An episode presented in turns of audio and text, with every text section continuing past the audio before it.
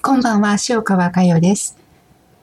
それではまた共に瞑想していきたいと思います。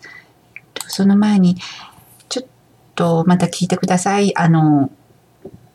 今日のは少々長いんですけど、あの、聞いてください。え、学んで年月の長い人で30年を超えている人もたくさんおられます。私が学び始めた頃、1993年頃はチャネリングというのが全盛期の頃でした。2000年頃までにチャネリング講習会というのもあって、当時は特にイエスやブッダの時代に思いを向けてという、いわゆる自分の過去性を通して学んでいくという試みもありました。それは過去性を語ることが主流ではなく、あくまで学びの基本、心を見る、母のぬくもりを心によみがえらせ、自己供養をするための一つの学びの手立てに過ぎませんでしたが、チャネリングだとかチャネラーに囚われていく人が多かったという弊害も否定できませんでした。学びの道の回り道、寄り道ならまだしも、学びの道を外れていく危険性を含みながらだったということでしょう。その他にも学びの始め頃は、えー、いろいろとあって、本当に大家先生は大変だったと思います。ですが、大家と目吉の意識の世界が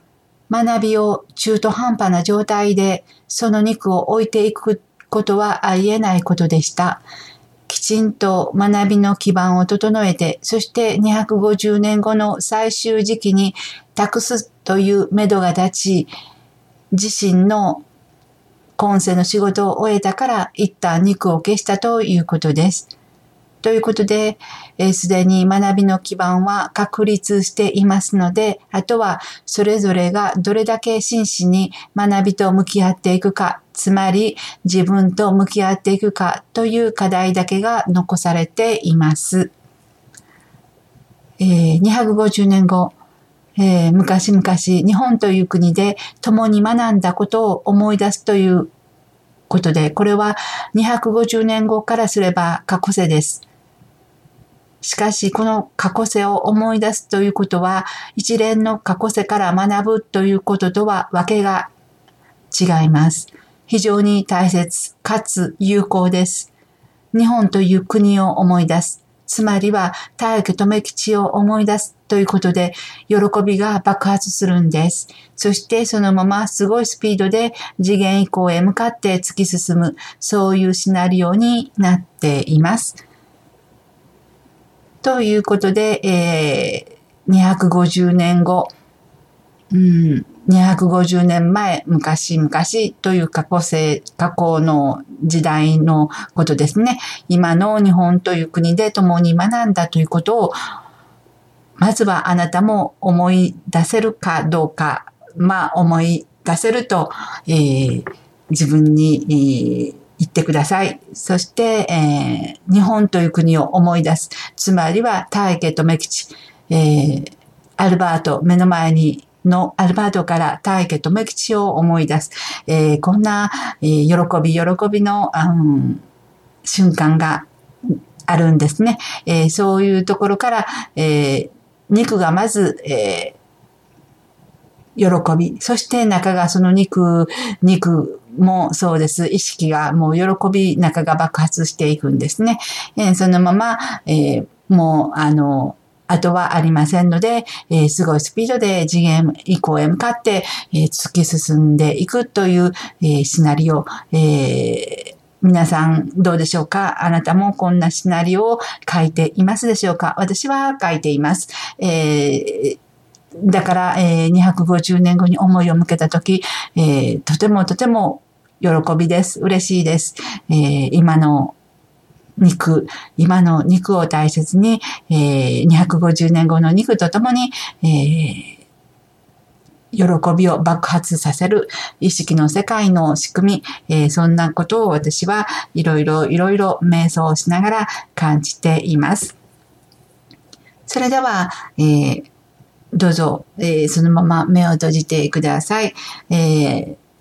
250年後に行き着くまで、何度かの転生があるかもしれません。あるでしょう。えー、ですが、その転生を経て、えー、必ず、必ず250年後の出会いを果たしていただきたい。そして、えー、共に学んだ日本の国を思い出しましょう。という瞑想をどうぞあなたの心の中でやってみてください。